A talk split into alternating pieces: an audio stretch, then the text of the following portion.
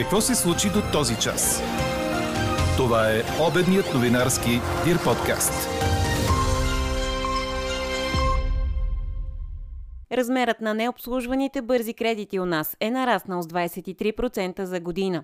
Газът през декември ще е по-скъп с 19% спрямо сегашната му цена.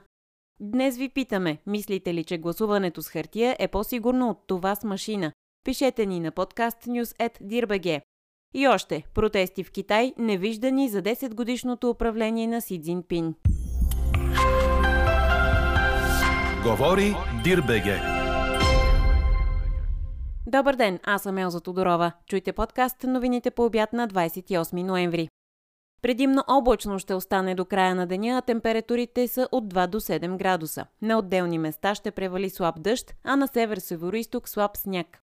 В Смолян и региона високите части на планинската област са заснежени. В Пампорово снежната покривка е няколко сантиметра, а температурите там паднаха под нулата. От тази нощ работят и уръдията за изкуствен сняг. Пътищата в областта са проходими. В София, където също падна сняг и почти веднага се стопи, сутринта се образуваха няколко тапи, най-вече заради катастрофи. От сутринта започна и обработката на улици срещу заледяване в Панчарево, Овитуша и Овча купел, както и по южната дъга на околовръстния път. Упесачават се и се почистват пътищата Бояна Златни мостове и Драгалевция леко. А снегопочистващите машини са в готовности за останалите части на София. Карайте внимателно. 25 души са пострадали при катастрофи само за изминалото денонощие. За щастие жертви няма. Жълт код като предупреждение за промените във времето е обявен в областите Ловеч, Габрово, Велико Търново, Търговище, Шумен и Смолян, както и в Сливен, Ямбол, Бургас, Хасково и Кърджали. Поисканото от Българ газ близо 19% поскъпване на газа за декември обсъжда на открито заседание Комисията за енергийно и водно регулиране. Според газовата компания през следващия месец синьото гориво трябва да се продава за 145 лева и 87 стотинки за мегаватт час без такси и налози. Така след два месеца на рязък спад, сега цените се очаква отново да тръгнат нагоре. Българгаз ще внесе окончателното си заявление в енергийния регулатор на 1 декември.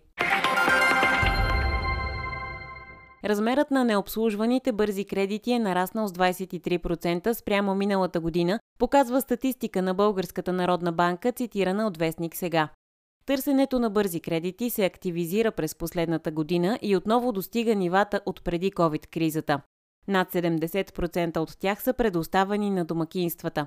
Най-много е нараснало отпускането на заеми с погасителен план над 5 години. В края на третото три месечие на тази година броят на банковите депозити на домакинствата намалява на годишна база с 2,9 на 100, но успоредно с това размерът на вложените в банките пари нараства. Преобладават депозити от над 50 до 100 хиляди лева. Какво още очакваме да се случи днес? Президентът Румен Радев завършва консултациите с парламентарните сили в 48-то Народно събрание преди да връчи първия проучвателен мандат за съставяне на редовно правителство. Днес държавният глава ще се срещне от 14 часа на Дундуков 2 с седмата по численост парламентарна група Български възход. По думите на държавния глава, който даде време на партиите да преговарят, третият мандат ще бъде връчен след нова година, така че ако има избори, те да се проведат през март.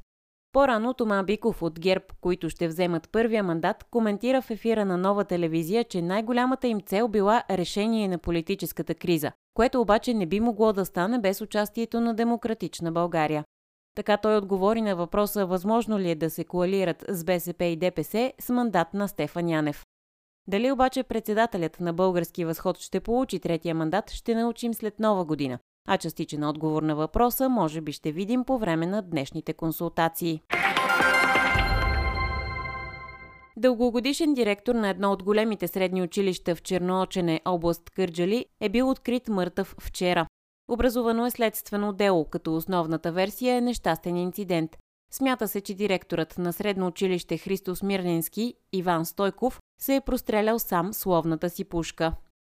В Бургас пък разследват с нощния пожар в студентско общежитие на университета професор доктор Асен Златаров. Смята се, че огънят е тръгнал от късо съединение в отоплителен уред, включен в стаята на 21 годишна студентка от Ловеч. Седем са вече потвърдените жертви на свлачището в италианския остров Иския в Италия, съобщиха местните власти. Всички загинали са идентифицирани, сред тях е и 58 годишна българка. За смъртта я потвърдиха и от българското външно министерство. Според BTV жената, която има и италианско гражданство, отишла в Италия за да подаде документите си за пенсиониране. Местни медии съобщават, че се издирва и друг български гражданин, който придружавал загиналата българка. Общо в неизвестност са петима души, а сред загиналите има бебе и деца на 6 и на 11 години, чието родители са сред издирваните. Поне 230 души са били принудени да напуснат жилищата си. През най-силно пострадалото селище Казамичола Терме премина голямо свлачище, тръгнало от планината Епомео. Теренът на острова от вулканичен происход е податлив на свлачища, но според специалисти строителството не е съобразено с това. За пети пореден ден Китай отчита рекорден брой новозаразени с COVID-19. В неделя новите случаи са били над 40 000. От тях повечето не проявяват симптоми. За сметка на огромния брой заразени обаче смъртни случаи няма през последното денонощие. Заради политиката на нулев COVID през уикенда избухнаха демонстрации, на които бе поискана и оставката на Си Цзинпин. Ройтерс отбелязва, че протестите придобиват характер безпредседентен за 10-годишното управление на президента. Искрата на недоволството разпали пожар в град Орумчи, при който загинаха 10 души. Според протестиращите, трагедията е вследствие на строгия локдаун, наложен от местните власти. Четете още в Дирбеге! Испания и Германия завършиха наравно един на един в най-очаквания матч от цялата групова фаза на световното първенство в Катар, предаде Корнер. Голове на резервите Алваро Мората и Никлас Фюлкрук оформиха резултата, който допълнително завързва ситуацията в група Е. Лафурия Роха е с актив от 4 точки и се нуждае поне от равенство в последния матч срещу Япония, за да си гарантира класирането на осми на финалите.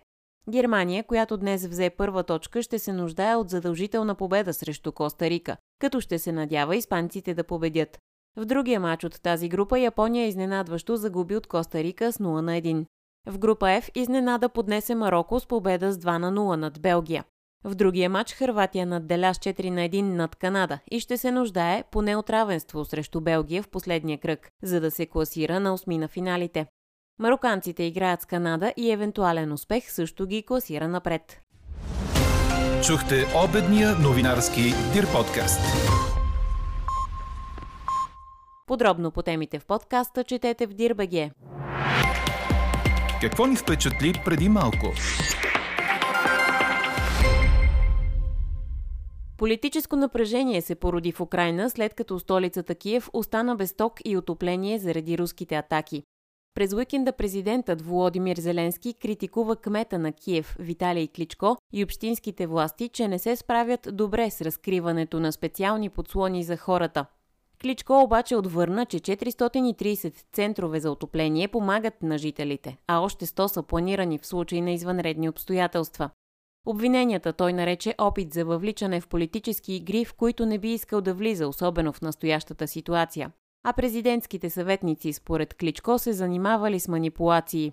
Давид Арахамия, председател на парламентарната група на партията на Зеленски Слуга на народа, отвърна, че обясненията на Кличко се различавали значително от това, което съобщават гражданите.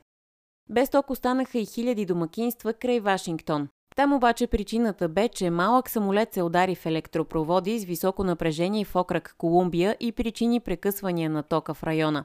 Спасителните служби работиха през нощта, за да изведат хората от борда на самолета, който се оплел в кабелите. Заради инцидента спря токът за близо 90 000 потребители от Вашингтон, а светофари и пътища бяха блокирани. А какво ще кажете за това? Съпредседателят на Продължаваме промяната Кирил Петков обяви миналата седмица, че ще съди за клевета председателя на парламентарната група на БСП Георги Свиленски. Петков нарече лъжа твърдението му, че е предлагал да даде на БСП кодовете за машините за гласуване срещу оттегляне на промените в изборния кодекс, които предвиждат връщане на хартиената бюлетина. Бившият премьер уточни, че е изразил готовност да подкрепят всякакви предложения за аудитиране на кода на машините, за да, цитирам, повишим заедно доверието на хората и очакваме реални предложения. Той помоли Свиленски да оттегли твърденията си и добави, че кодът за машините за гласуване е в Централната избирателна комисия. Председателят на парламентарната група на БСП обаче не се отказа от думите си и отвърна «Никога не съм измислял и не съм говорил неверни неща от парламентарната трибуна». Ето защо ви питаме, мислите ли, че гласуването с хартия е по-сигурно от това с машина? Гласувайте и коментирайте по темата в страницата на подкаста. Експертен коментар ще чуете във вечерния ни новинарски подкаст точно в 18. Слушайте още, гледайте повече и четете всичко в Дирбеге.